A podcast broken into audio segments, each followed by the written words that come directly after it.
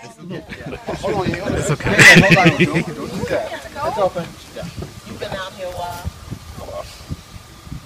It's the it's the um, running of the nose and the eye running that we have to be on the lookout for. So this is our last round on this season.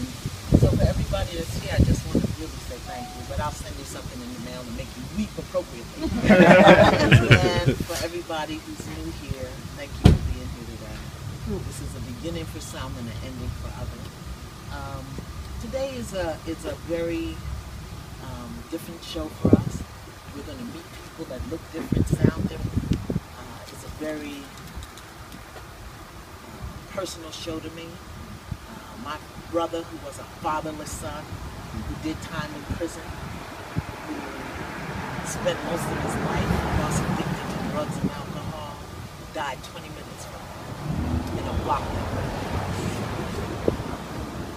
so I'm glad today to be able to do for these men what I wasn't able to do for my brother.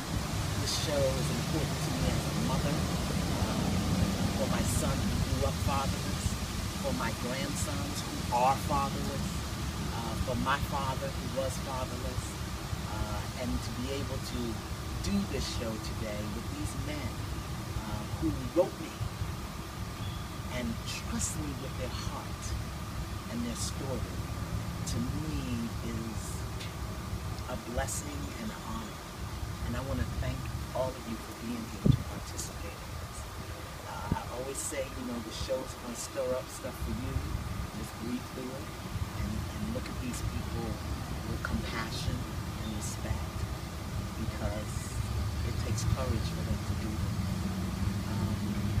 my intention today is to access the deepest level of healing available so that these men will stand as a demonstration in the world of what is possible. Today I'm standing on the principle of Sankofa, which says go back and fetch what you left behind. It is never ever too late. So that's my prayer for this father, to hold him accountable in love and compassion, and for his sons to give them a voice that many sons don't get to say to their father, why did you leave me? Why? And to be able to hear the response in a way that leads to healing, not just the complaint. So I'm honored.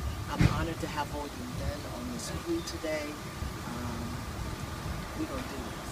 Yeah? Fix a life. One, two, three. Fix life. Yes. All right. Let me not move.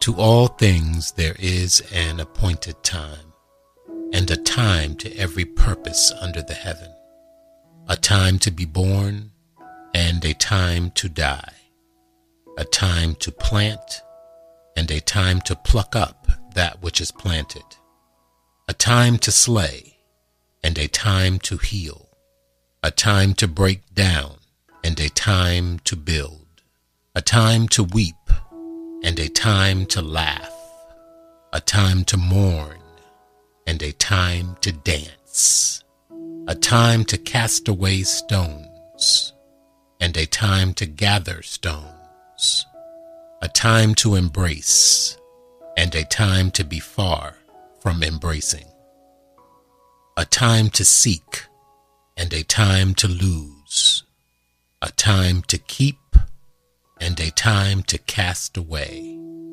a time to rent, and a time to sow, a time to keep silence, and a time to speak, a time to love, and a time to hate, a time of war, and a time of peace.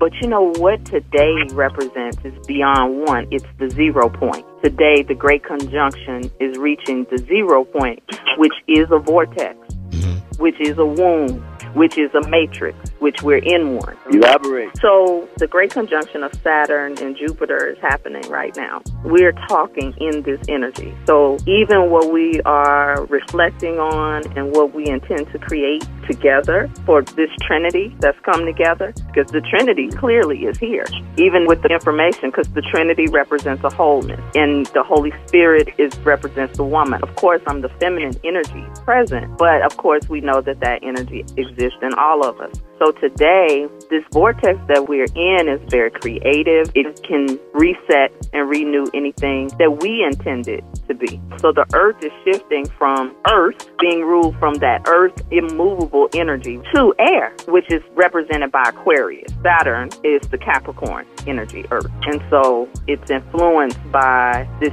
Jupiter Aquarius alignment. So when that happens, we can feel it. Even the 21st is a three. The synchronicity us even being here in this conversation at this time on this day is so significant to uh, limitless possibility. So this zero point of going from this earth energy to the Aquarian has actually been in process for so long, just like we've probably known each other in other lifetimes.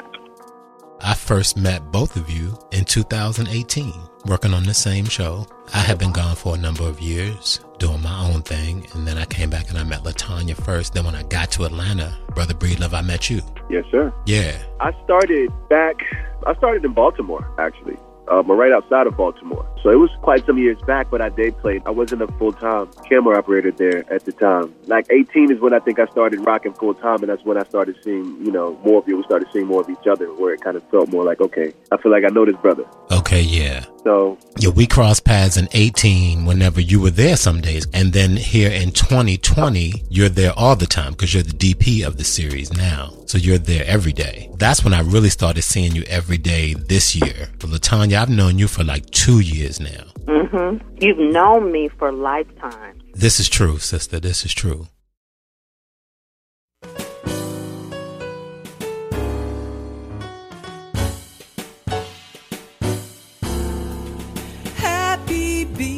Alive. Love knows positive vibes with a man who don't mind taking a chance. It's Robert Wesley Branch. Be well, be encouraged, be inspired every day. Hey, hey, yay. Be well, be encouraged, be inspired every day. Hey, hey. It's the Robert Wesley Branch Show. Brother Breedlove. What's up, brother? How you? Good. How you doing today, brother? Fantastic, man. You had a good breakfast? I had a good smoothie. I lay down late, so I don't get up early these days. When I do, I just I put all my vegetables in the smoothie. I have this powdered vegetable thing that I put in the smoothie. Mm-hmm. Just to make sure I get my little nutrients that I don't get in eating my vegetables. I'm terrible at eating my vegetables, really. Yeah, man, I had my favorite country breakfast this morning: eggs, bacon, all that. Really? Oh yeah, man, I love it. Oh, you got country roots though. You got Your you got show will go roots? live in five seconds. Oh yeah, man. Four, I'm three, two, one. I got northern country roots. Northern country. I get it. Yeah, I got I got northern Um, country roots. Okay. Hey, Greetings, Miss Taylor. greetings. I was asking Brother Breedlove if he uh, had a good breakfast, and he was telling me that he had a smoothie because he doesn't really eat a lot of vegetables, so he sort of dumps everything into the smoothie in the morning, the vegetables and the powder and stuff. And I was telling him that I had a full out country breakfast, like my favorite, like scrambled eggs, bacon. I ain't have hash browns today, but like that's my favorite breakfast ever. Like scrambled eggs, bacon, fresh orange juice that you just squeeze, some hash browns. Like I love it. Add some pancakes. Yeah, my favorite is, is that and grits. Mm. But I would probably change out the meat. Like I'm a grits fanatic, so I just have to have them. It's like communing with the ancestors. Absolutely. Because my grandmother used to fix grits for me. When I used to have asthma and have to come home from school, she would have that plate that you just described. But it would be grits, bacon, eggs, mm. and some orange juice. That's what I was going to ask. Is that a childhood meal, brother Robert, or is that something that you just kind of make for yourself? it's not really a childhood meal. It's just what I eat when I want to feel good. Okay. It just hits all the right spots, and I feel like okay, and I don't feel sleepy after I'm done. You know what I mean? None of that. It's just a Got good, it. American breakfast. And Brother Breedlove was saying, Latanya, that that must be my country roots. And I was telling him I'm Northern country. Because when I look at the two of you all, from what I know, Vicksburg, Mississippi, Latanya was born and raised in Vicksburg, Mississippi. Brother Breedlove was born in Florida. So y'all are Southerners. Like that's South. True. okay, go no. Right. You can't go no further. Right. Exactly. So I'm below the Mason Dixon line. I'm born in Washington, D.C. and raised in the suburbs in Maryland. And when we go to visit the Kim folks, we go north because my parents are from Pennsylvania, right outside Pittsburgh. So I don't have that Ah, tradition, yeah, that a lot of black people have of during the summer, you go south to North Carolina to someplace south to grandma's house. Like I don't have that. We went north. Well, You know- we went north too. When I spent my summers, I came to D.C., so that's my connection to D.C. Okay. My family from Mississippi all moved to D.C., and so when I started coming up there for my summers, Wow. Love that. Okay. So my summers were from Florida to Georgia. Sometimes both my parents are from Georgia. It's weird because brother Robert, you and I were talking earlier when you kind of was telling me about ancestry. I don't have an extensive understanding of what my history is. So I wanted to go backwards a little bit though, because you were saying how you go north. You both go north. I feel like people from DC still got a little country something in them. Do you feel like it's because of their southern roots or because of you know what I'm saying? Like y'all have an accent. Y'all got like a northern vibe to y'all, but y'all still got like a southern vibe in there, still in there somewhere. yeah, definitely. I feel totally country, like not deep South country, whatever that means to me, but I feel country, yeah. I feel that twang that you're talking about. Now, it's funny for me because being so close to Baltimore, like when I hear somebody from Baltimore talk, like that's totally different to be so close to Washington, D.C. Okay. It's totally different, bro. When I hear somebody from Baltimore talk, I know immediately because I went to college in Baltimore. Uh, immediately. Immediately, Latanya. immediately, I know exactly where they're from. I can probably narrow it down to the neighborhood they're from. That's Oh, how, wow. That's how distinct. I know New Orleans like that. That's I know a New Orleans accent. I can kind of tell what part of town they're from. Mm. And you know when I saw that in you, Okay. because brother Todd, the audio guy, is from New Orleans, right? Oh yeah, we cuts up. And I heard, and the first time I was standing there when y'all first realized that you were both from New Orleans, and y'all went into some kind of patois Creole thing that I didn't know what that was, but I was enjoying it though. New Orleans is very specific. Yeah. The first time I was ever there, this was in the early '90s, and it was a business trip, and I was in the cab, and the cab driver was just telling me some stuff. He was like, "Yeah, man, this your first time here." I felt like I was talking to a Jamaican brother, but he wasn't Jamaican. You know, it was it was that kind of vibe, right? Yeah. But what he really started schooling me with was the energy of New Orleans and how this city has a history of people having a mastery over energy, and and that was fascinating to me because he was talking. Oh wow. Yeah, this was the early 90s, so my consciousness wasn't really there to receive it yet, what he was saying. But I remember it because it was so out of my headspace at that time where he was talking about. You know, I was deep into my understanding of what Christianity was for me at that time. So I wasn't really able to, like a lot of energy talk. Even when I first met Iyanla in 2001, you know, she would be talking to me a lot about things and I wouldn't really be receiving it for myself. you know, I, I liked her, you know, so I would listen and just sort of look with that glassy eye look. And then I had to keep living and some things happened to me and I had that awakening and then I understood a lot more of what she was saying. So now when we talk, it's like she chuckles sometimes to, to even think that we're having the level of conversation that we are because she would try to have that conversation with me 20 years ago and I just wasn't, I wasn't there. Oh wow. Yeah. Wow. I wasn't there at all. Because I remember going into her house the first time. This was a long time ago.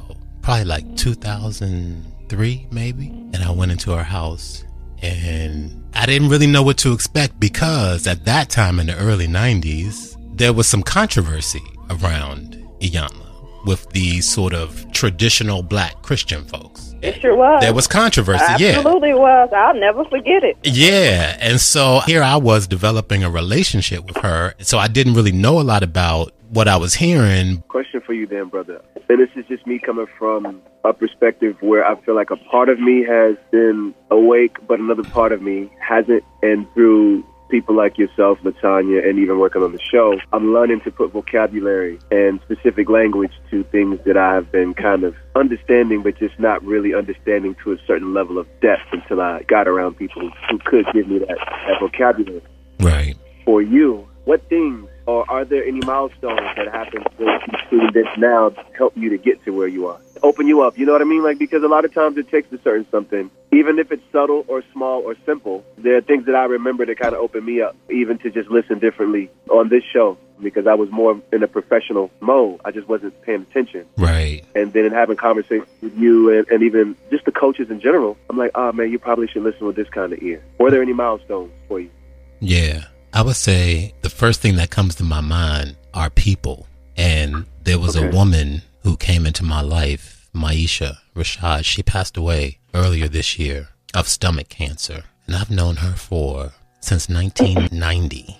So that's a long time for me. Mm-hmm. That's like 30 years. And she was very conscious and a very spiritual woman. So meeting her so long ago and having her again talk to me about things, she was talking to me about the reptilians and the off-worlders. And I, at that time, I really was like, lady, but I loved her. So I would, she was a singer, a jazz singer, and I was a reporter back then, one of the local black newspapers and we just developed a friendship and, a, and, a, relationship together and it was wonderful and i loved her and she introduced me to a lot of things and I didn't really know what it was or it didn't make a lot of sense to me, but that was a milestone just hearing it from her. It's like going to church when you're a child. You know, whatever your parents hand you, that's what you get. It teaches you whatever it comes to teach you and you're exposed to things and it develops your ideas and you hear it and you retain some of it. It does reach a certain level of your core, even though you might not fully get it at the time. Same with her she would talk to me about things, but I really wouldn't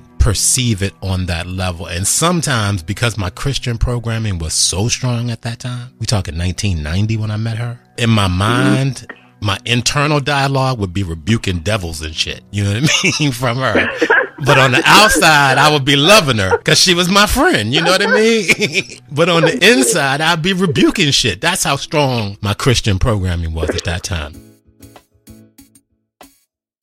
So understanding who you are is important to me. It's just part of knowing your own inner verse. You know, we all have this stuff, this inner, uh, I was talking to a brother the other day who described it as his special sauce. You know, back in the day, that commercial, uh, two all beef patties, yeah. special sauce, lettuce, pickles, cheese, onion, they had their special sauce. And he describes it as a special sauce that he has that we each have. I call it our magic. Like that's the magic that we bring to the table, each of the three of us, which is part of the reason why we're talking today, is because we bring a certain magic to each other and to whatever process we're involved in. In this case, we were making a TV show together all this year and really last year too. And we talked yeah. about this the last time you've been in this space a year ago. We talked about this when we first met. It felt very familiar to me. It felt very comfortable for me. That doesn't happen all the time. That doesn't happen a lot. That's rare. So when it happened with you, I was like, okay, this is interesting. And over time, I think we began really starting to understand one another more, having more conversations. Even this year, we've had some conversations that I've meditated on during and after.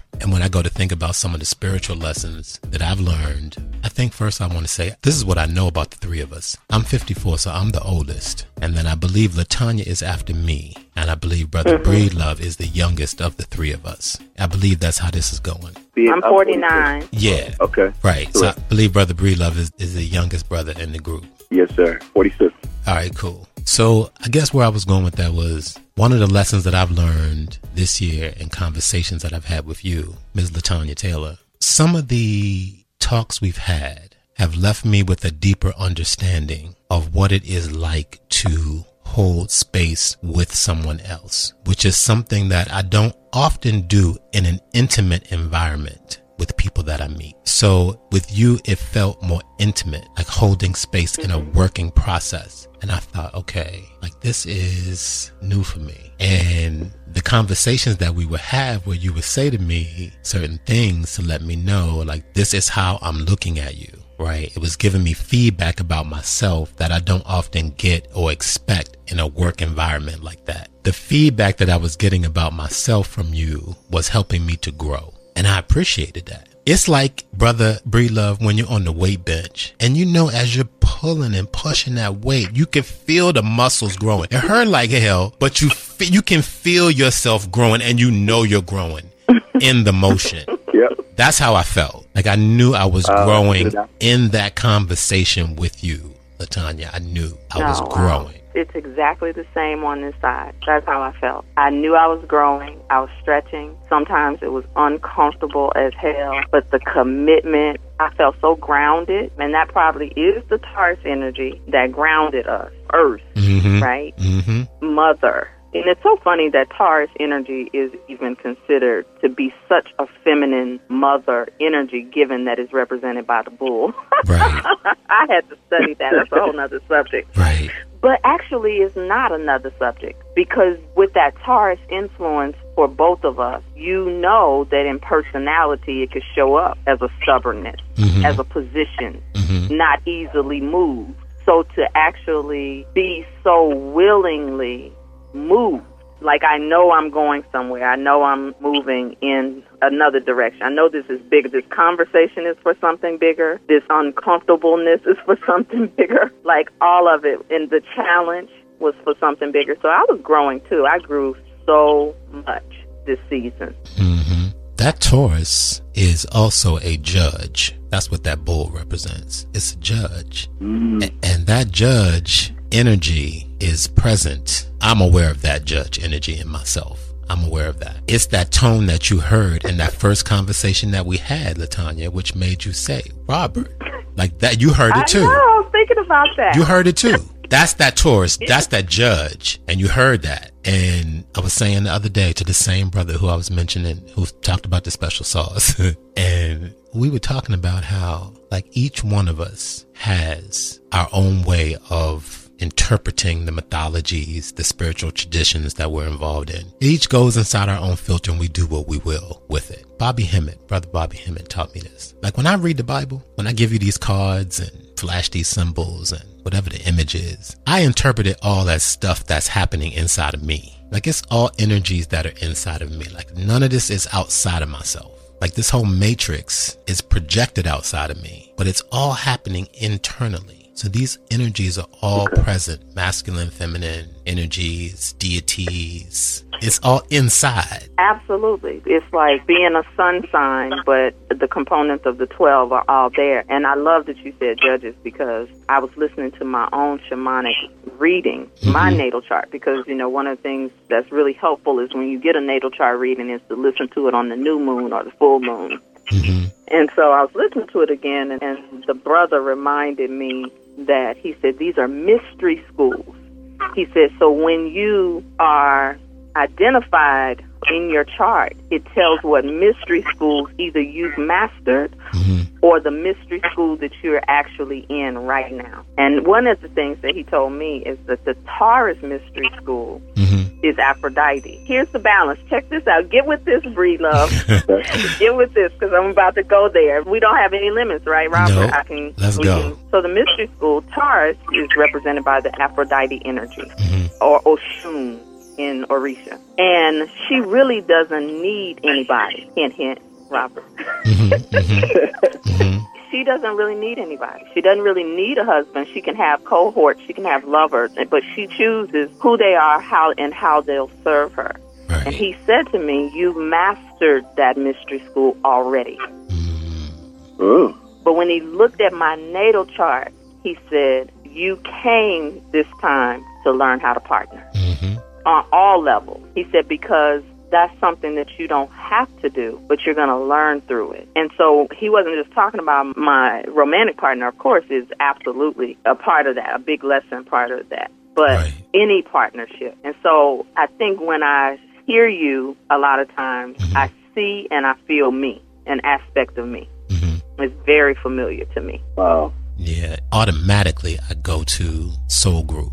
Like I can see Yeah. This is what happens, right? It's not often that you get to actually talk about this. When you're talking like you just were, I'll begin to see what you're saying. So Wow. I just saw, I'm using human language. I saw the pod. I could see the place of growth and I could see the center of light with two beings like growing from the same source. I could see it. Like you're talking, hmm I'm still looking at whatever I'm looking at in front of me, and this is what I'm seeing in front of me. Like I'm seeing it. Is it outside of myself? Maybe. That's good. And so in spiritual law, we say that that's the oneness.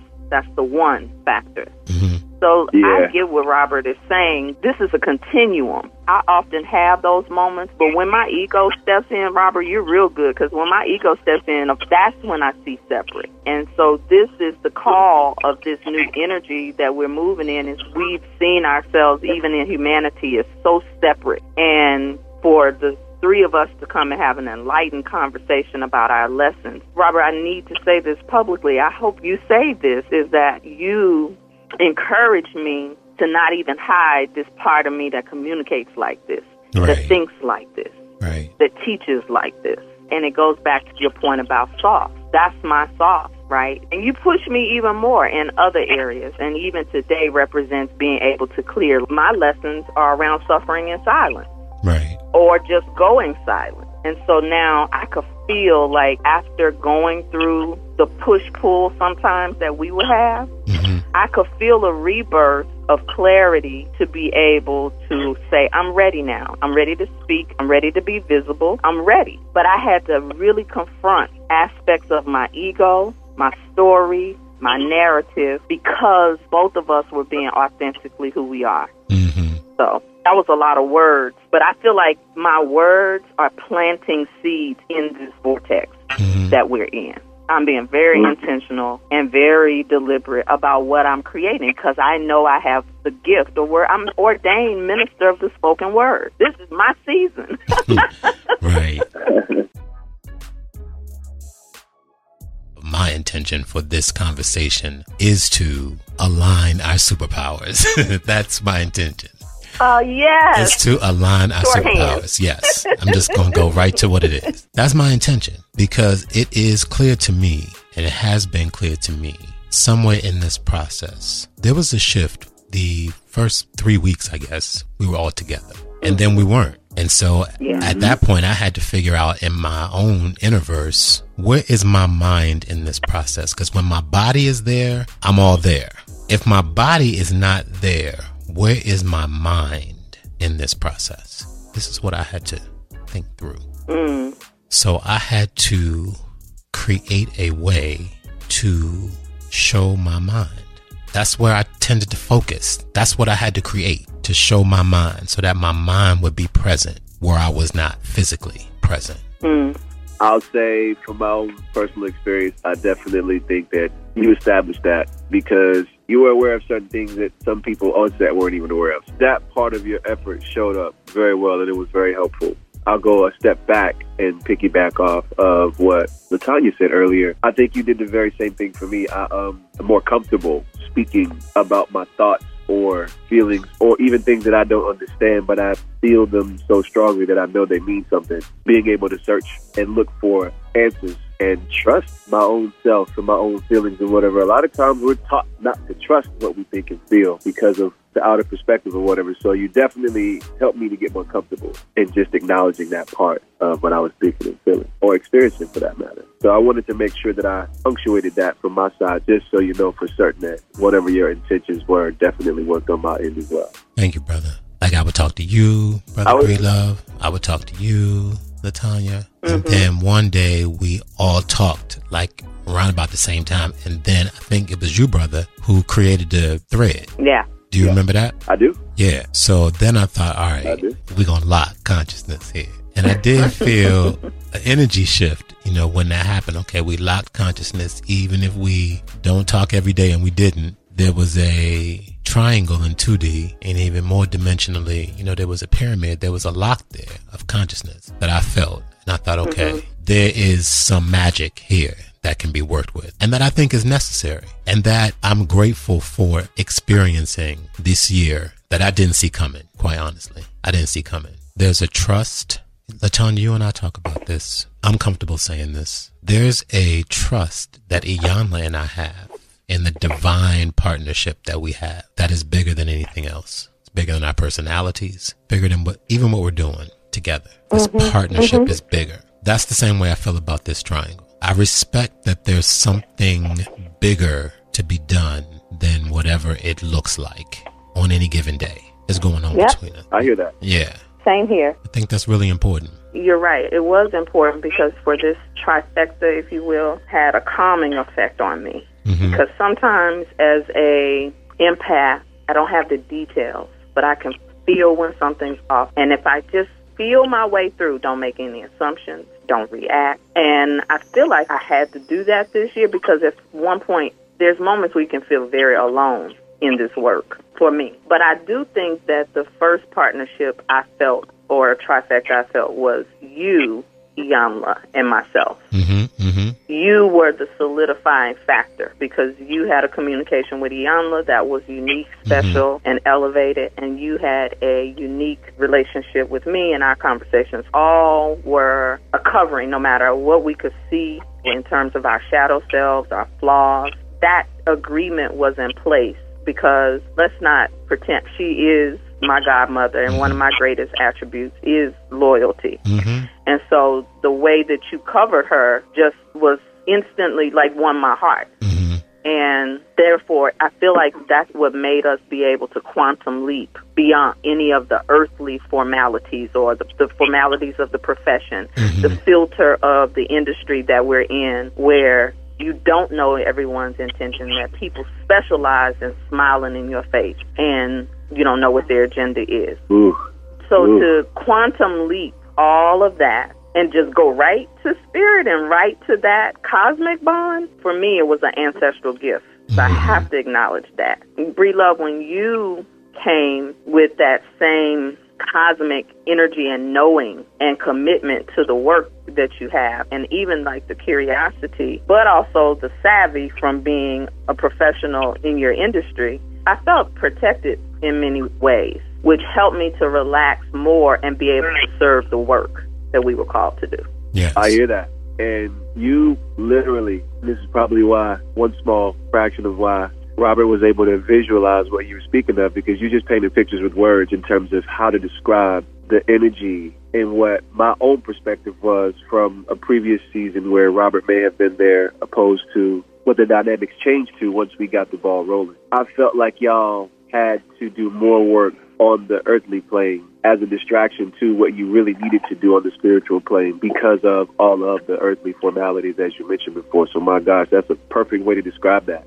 I learned in this season, it was my first time really, really balancing out politics, technical, but then participating on the spiritual level as well. Mm-hmm. And I definitely learned some things in terms of not necessarily using this as a template to do it a certain kind of way the next time, but using this experience as certain things I need to pay more attention to, be more aware of, and give myself a little bit more permission to really, really exist and stand completely in. I learned that this time around or whatever, so I'm a little bit more whole in an area that I don't know if this business would have even developed me in because this show is so unique. We're more so balancing politics and ugliness and just protecting ourselves from what we bring home from work each day. So I learned a lot on that side of things and just personally. On several occasions, I'd be texting you, Rob, or uh, you, Latanya, about something that I'm seeing or thinking about or even experiencing in the room, and I was able to learn about it in real time mm-hmm. instead of having to try to remember it and connect the dots. That's priceless. So I completely agree that there's definitely a certain level of synchronicity, safety, and unknown understanding that doesn't need to be understood with the mind. It's a it's an understanding deeper than all of us that not only have brought us here, but I think it's also a certain kind of understanding that will use us the way that it needs to, regardless of what we think or feel. Yeah. Yeah, definitely. For sure. Latanya, you did bring up the work. And we were there to do work. And mm-hmm. the work I think shifted a lot because I'm being totally self-serving and self-centered in this moment. Not standing in front of Iyanla like I'm used to doing. Like there is a magic that happens when the two of us are standing there and we're shooting. It just does. Different magic happens when you're there. So that was removed from me. Again, where is my mind in this process? One of the things that I've learned, Brother Breedlove, is that you're heart centered and I'm mind centered. Okay my mental powers. Like that's where I'm going to go. Like, and I need to be balanced off with the heart energy. what I experience you as is a heart centered energy. Yes. Yes, Yeah. uh, 100%. I've fought it all my life because that's what my culture told me to do. But yes, and my mind, my effort to catch up. I guess my mind is trying to compete with my heart. It tries to catch up, and that's where the confusion happens. hmm hmm Uh, yeah, you know, that. but I'm a, very much a feeler. Like it's weird. Like I can feel when you were feeling more, Latanya, if that makes any sense. I could Yeah. uh, felt the need to be closer or protective. Robert, you and I talked about volumes. I see things a lot of times as like uh, adjusting the volume of like my alpha. I can adjust that. I can adjust the volume of it. When I come home, I have to turn that off because I don't like bringing all of that home hmm my sensitivities to certain things I have to have a little bit of access and control over because as business challenges you in ways to where if you show your feelings first, you're not as effective. Right. I have to adjust myself based on what I need to be in the moment. I don't have full control over it, but a lot of times I know that I'm feeling something on a much more stronger level than average because it's affecting me almost physically sometimes. And it's very Yeah. weird to talk about that kind of thing to people because most people, even if they do experience it, they've been taught to see that as spooky or they don't know how to put words to it and they don't want to talk about it. So when I say safe, this is that place for me to be able to talk about those things. It reminds me though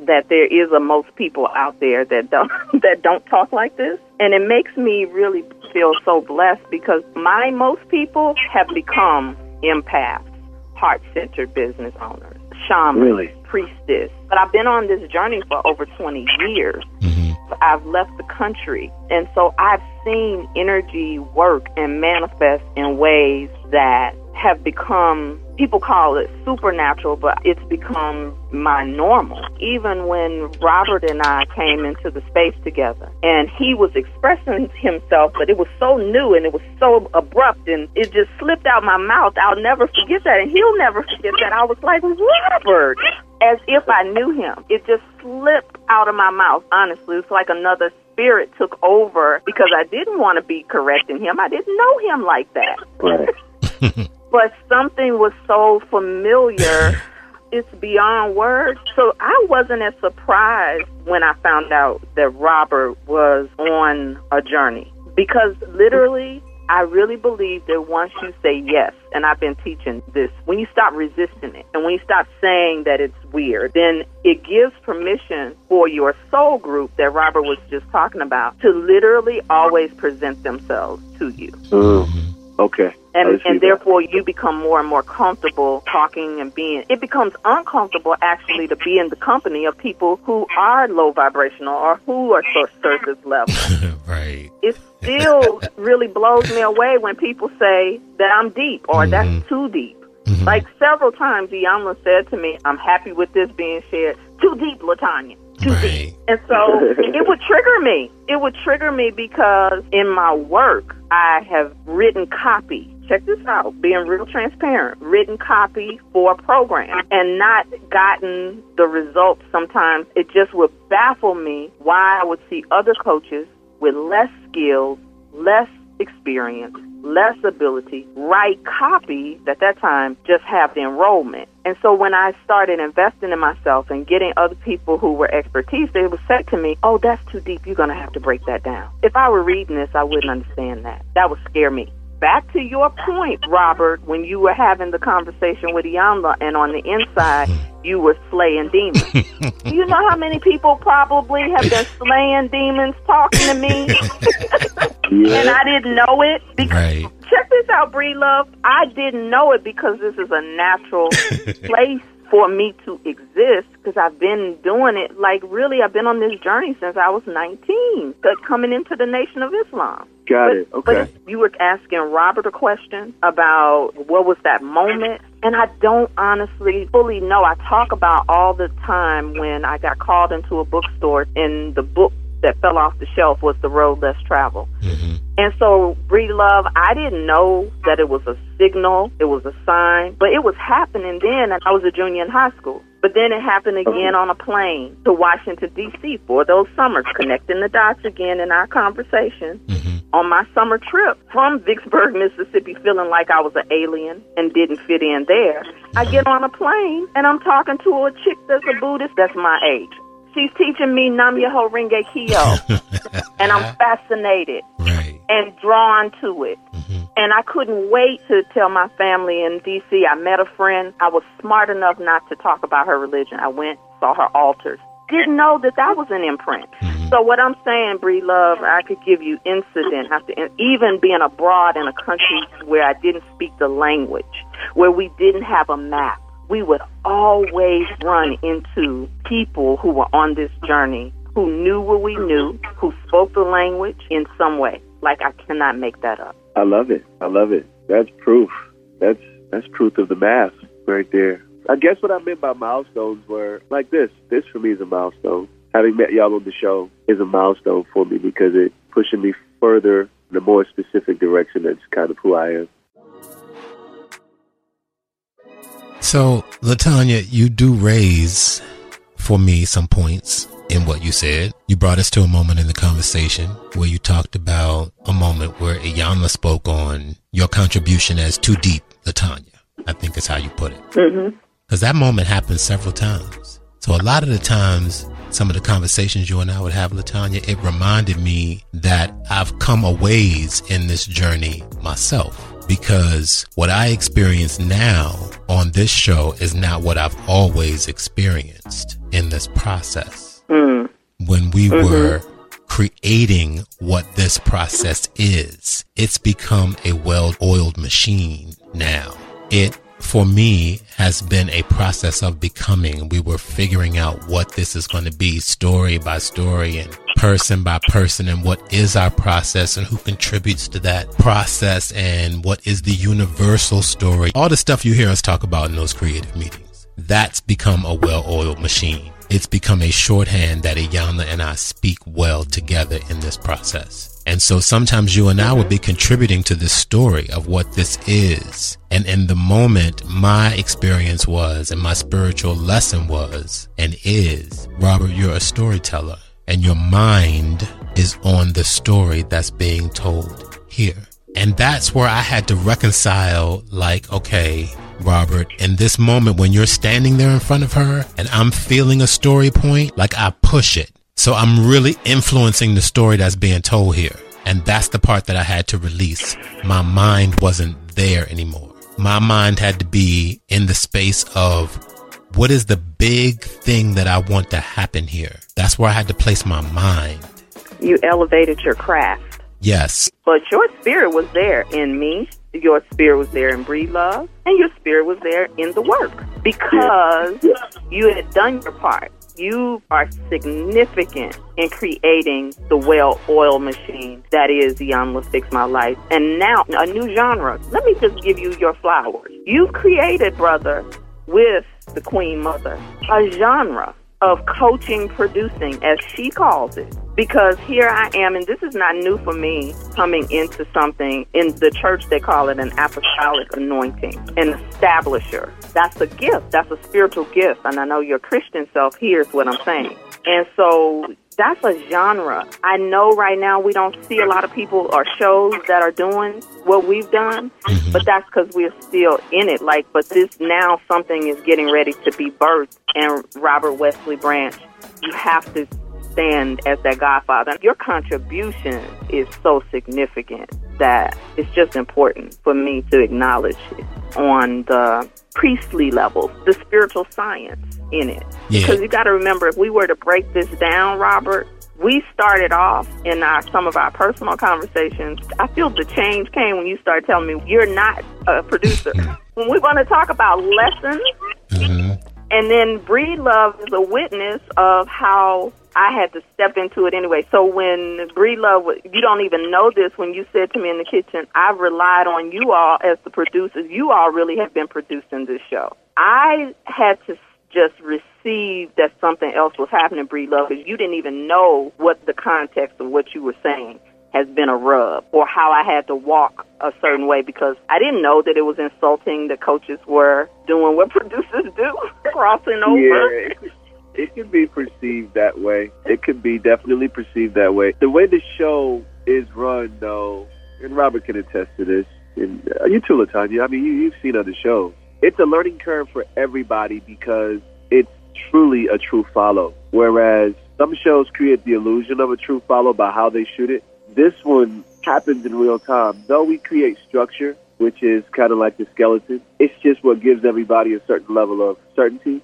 We don't know what's going to happen, and we don't know what needs to happen in the moment until it happens. So that takes a certain kind of either producing, but also reliability on the ones closest to Miss V. So we relied on y'all in ways because y'all were just so connected to what her next impulse may be that by default you have to be producers, and not in the technical sense, but more so in the sense of in order for us to effectively get what we need from the day, even the producers have to kind of rely on you in a way that they're not typically used to having to. So there's that element of dependability that the average person who's not used to needing to depend on, there's a there's a weird gray area that happens there. And if your relationship isn't strong enough, it'll feel like it's an insult rather than an actual compliment. So for me, seeing y'all as producers was, was more of a compliment to the process because it was necessary yeah. opposed to an insult. But again, that's that ego thing. It's kind of like my attitude has always been if you can help us get the best of what we're trying to get from the moment, let's figure out where to fit you in, and I'm glad you're here. Whereas, say, other people may not have that attitude. So I saw it from the beginning, though. I saw it even before I was full time. I was like, okay, I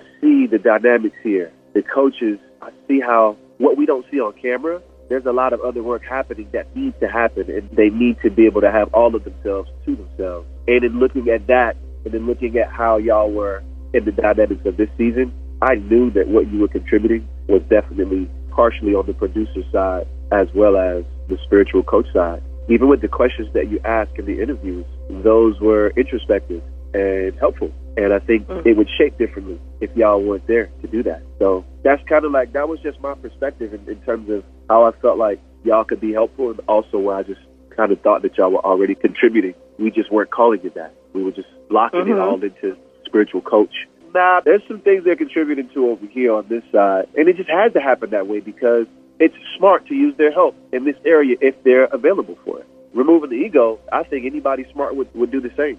Like, wait, is, it, is this helpful? Yeah. All right. Well, that's what we're going with. When did you start seeing that in 2020? Because that same process was in place in 2018. Did you see it during your time there? What did you see the coaches as? When I first got there, I thought the coaches were more support for Miss V. In between scenes, there was support in between and like whenever she needs to take a break to help with just energy because she's absorbing a whole lot. I didn't realize how much work was being done during the scene, how much preparation was happening. I didn't see behind the curtain. I only saw what I could make up in my head based on my casual observation. But really, really seeing behind the curtain, I'm like, oh, okay, y'all have a very intimate heart in every aspect of not only the things that we capture on camera, but a lot of things that are most important, the unseen things, things that people can't see, even in the room and the, the management of energy. There's a whole lot that the camera can never catch. And when I started to see that, I started to appreciate the bigger picture of what was happening that was beyond what I or any production company or any network could ever give to the world. Like we're giving them something that they can't even all see. So I started seeing it to answer your question, Robert, in 2018. That's when I started working more regularly as a camera C operator. I was working at least twice a week, I believe, back then. Okay. Um, but it was consistent enough for me to kind of see, okay, oh, okay, oh, I was getting exposed to more, so I have more things to connect dots to. Right. Because at that time, nobody came to you and said, okay, this is what Robert does. This is what the Latanya does. That meeting was never had. we were just there. I saw y'all. Yeah. I, like, I could tell by y'all vibe that y'all were there with good intention, but there was never an identity given to me. Right. Um, about y'all. You know what I mean? So I had to figure it out myself. And I never thought to ask. I felt like talking with y'all, I probably would find out better anyway. And that ultimately happened. Right. But even it with Robert and I, I didn't really know what Robert, when that day I called his name, I just, he was just on the on the sheet as a consulting producer, but I didn't know his years of experience. I didn't know that right. he was a respected exec because I don't really get caught up in who's who. But had I known it first, I probably would have been on mute saying Robert. Like, who is this dude? Right. So when Iyanla brought you forward in her process, she didn't necessarily clarify who the other players uh-uh. were. Okay. Not fully. Okay. No, I just so remember you having your yeah. arms folded, you having that fitted cap on, and you just nodding your head up and down. Like that's that's that's a very That's strong him. impression that I have. It's always a cool fitted cap or some, or, or some camouflage. You Right. got your arms folded, and you just standing there, just real intently, like, yep, uh huh, yep. Okay, now we got we got to do this. like it's that's the impression that I had before I knew who you were. Okay. And then once we started talking, I was like, ah, okay. Yeah, Oh. once we started talking, that's when I knew you. And even then, though, like it just, I think it was spirit first, Robert, and then history. And I think that happened for both of us, right? Like you didn't know all the things that I had already done in D.C. and I didn't know anything. because I know most of our conversation has been about the cosmic and the, the, the, the benefit. Who wants to talk a whole lot about the challenges? But a lot of times the shadows and the challenges are where you grow, for me at least. Because sometimes I felt like, and we would get through it. And I, I, I want to just say this for anybody that's listening when we talk about sisterhood, sacred sisterhood, or sacred brotherhood. The ability to not see things the same way still love each other and respect each other's contribution. It's not just evolved in the spirit, but it's also evolved to be able to translate it for a job or for the work or a task. hmm Because there were moments that when, for instance, when Beyonce would say certain things or say too deep, I won't say all of, all the time it was a trigger, but after hearing it or being cut off in a certain way, it wasn't the words. It was uh, oftentimes the way for me that would trigger me. If I didn't have the tools and the commitment to be in alignment with my assignment, I could stay in the trigger. And then that would take me right to ego. That would make it just a job. It would separate me from just being in relationship with you, being in relationship with you, Breedlove. But literally, it's the process of hearing you're not a producer. You know, people go to school for this and like, no, hell no, I didn't know. You know, I didn't know all that. Coming in so innocent into a industry that is not innocent at all, it had to grow me up a lot in some areas. I own it. I'm so grateful for it because, and I'm grateful for having tools to confront my triggers hmm because it was in my triggers that I felt like I was able to have my own spiritual authority. Because if I had confronted the person or who triggered me, I would be confronting people all the time or stomaching pain and resentment all the time. Yeah, I I hear you on that. I You hear me? I do, I do, and I know exactly where you're coming from. I think we dealt with a, a unique set of circumstances as well as dynamics, and I think a lot of how things happened or were interpreted, I wouldn't call it normal, if you will, because sometimes it's just the personality that makes an observation and says something that triggers you, but then other times there may be truth to why they're saying what they're saying. I think I just see a bigger picture. I have to, being in a leadership position, but also just caring and wanting to fill in the gaps wherever the holes are. You tend to see people's strengths and weaknesses with a more specific eye. And because my eye was very specific to the need in the area of just making sure that our talent, we got the story that we needed from them and having an idea of the bigger picture, I saw you, Robert, and the coaches as that. Not not in the traditional sense where you got to deal with all of the paperwork and all of that other stuff or whatever, but you're contributing in that area where ego may have been the reason for why you may have heard some of the things that you heard rather than any actual proof of truth when it comes to the need for what can be most effective in the show. Again, I think one of the greatest qualities in, in this business is adaptability. And then if you can do it in real time, oh my gosh, how, how powerful of a human being are you? And Yeah. a lot of we go in with the idea of how it should be and who should be where when the challenge presents itself and people can naturally shift into the right roles that just makes it effective then like that's when the labels and all that stuff stop mattering to me i don't care that i'm the vp i don't care that anybody else is who they are what i care about is are they doing their job in the most effective way and are they in the right position to do that am i putting them in the right position and for me personally i can't say and speak for anybody else my perspective I definitely would have made sure that we didn't disrespect the need for you to have your own self to yourself and available for the spiritual aspects necessary. But I Mhm. would have definitely have saw you more and included some level of a protocol that allows you to produce and work with producers as producers, opposed to creating such a very strong line between you and them that kind of just made it harder to to connect in ways that you just you needed to on this show, people have to get along. You got to feel like a family.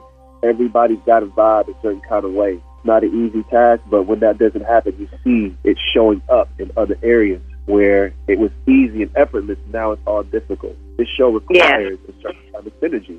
It does. Yeah, I, the show, but I think also our calling also requires a certain energy. That's exactly what I'm talking about. Like, yes, because I think for me, there were times where I would have to navigate show and process. And I know Robert can attest to this. And Robert, I feel like a master teacher in terms of this in the industry because he helped create that with Iyanla. He gave birth to something. I really have to say that, like the whole coaching producer thing, they gave birth to that. So the whole idea of intention and coaches all the time kind of get this. In the field, there are social workers and psychologists that resent coaches. So now you see in this industry, you see professional people with the degrees coming to learn how to do coaching so that they can either make the money, the marketing, reposition their business. It's a world, I think, that the coaching industry has to navigate. But I think the specialized skills that Iyanla has taught also is a genre. So I just think we're all called together for specific reasons so we don't have to be alone, especially for a time in a season like this. The industry may not have known what you have been responsible for, Robert, but yet you are also responsible for creating something new in that industry, too. Does that make sense for me to say that? Say it like that. It does make sense. I receive everything you're saying. I do want to ask you, Brother Breedlove, because what you mentioned in 2018 and 2019, when you were in and out, you did see that family atmosphere then, though, right? In 2018 and 2019. I did. Right. That's what I reference whenever we were in the legacy season. I always think of those times in terms of how things either were, be it the family vibe or just how we operated in terms of just being effective and just getting this V I never had the distinction either. When I came on board, give thanks, and I called Montre my mentor as well mm-hmm. because I'll never forget the very first creative meeting. We had a coaching call. Our team, our production team, which was Montre, the lead producer, myself, and the associate producer. We had a call, and Montre like threw me in. He just threw me in, and he was like, "Okay, coach, what you see, what we're doing. And I honestly didn't know. I didn't expect to give that level of contribution. Mm-hmm. So that's why I, a part of me took it personal because I wasn't coming trying to be too much, and crossing to anybody's lane. Right. And so when he said that to me, the very first meeting, I didn't even know.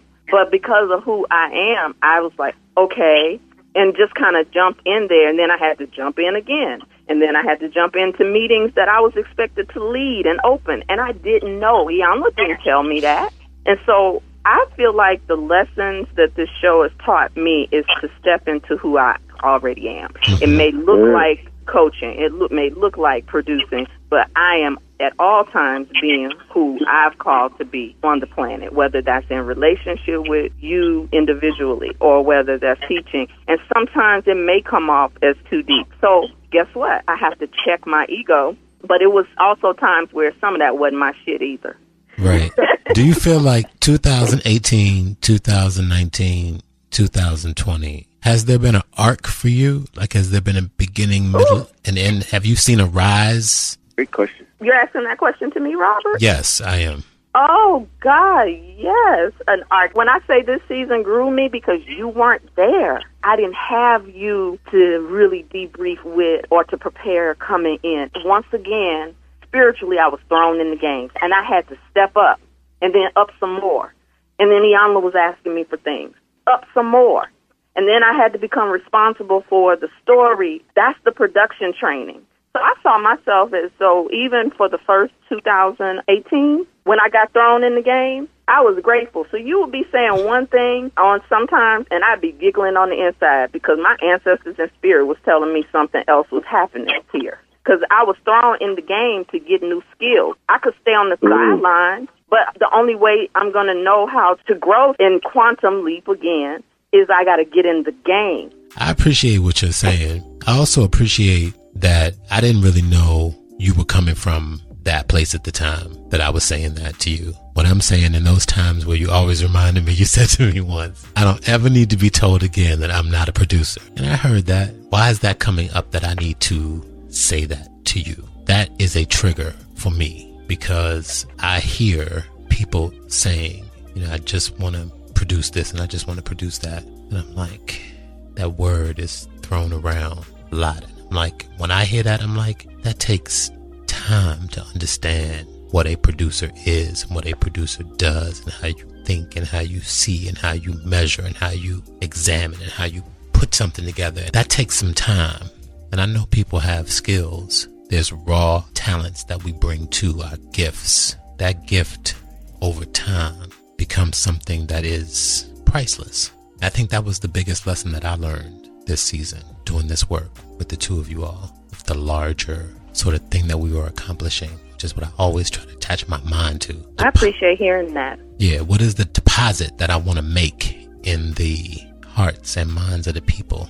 I got a note about this show that aired the other night. I got a note about how successful it was and saying thank you and people really understood what we were trying to teach about the throne and the steps to that.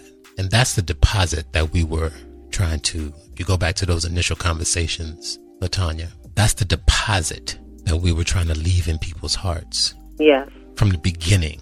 So that's the kind of thought process that I bring to it. I remember there was a scene and I was um, texting to you, Breedlove, brother. I was saying to you how mm-hmm. I was seeing this clear jelly just run down the space. Yep. Remember that? And I remember this. As yep. the scene went on, I was like, oh shit, that's tears that I see. Those are like toxified tears. It was like all coming to me. It was like part of what happens is I can hear what the person is about to say, usually about 30 seconds or a minute before they say it exactly how they're going to say it. I can hear it. And then what happens is when they do say it, I begin to see things. Like I see like the clear jelly just coming out of their eyes. Like I can see it. I'm looking at it and I can see these things happening. I already heard it and now I can see it. That's how my superpowers work. Like I can see stuff and then it'll make sense to me like later what it was. In the moment, I really won't know yeah.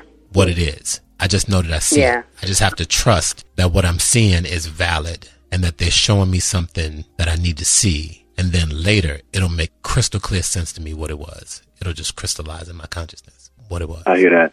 Yeah. That happened very, very specific in that moment where it was like, wow, okay. It doesn't happen literally, but if you can interpret it, it definitely um, it was very easy to see the connection between what you had said and what had actually happened. Find yourself to love.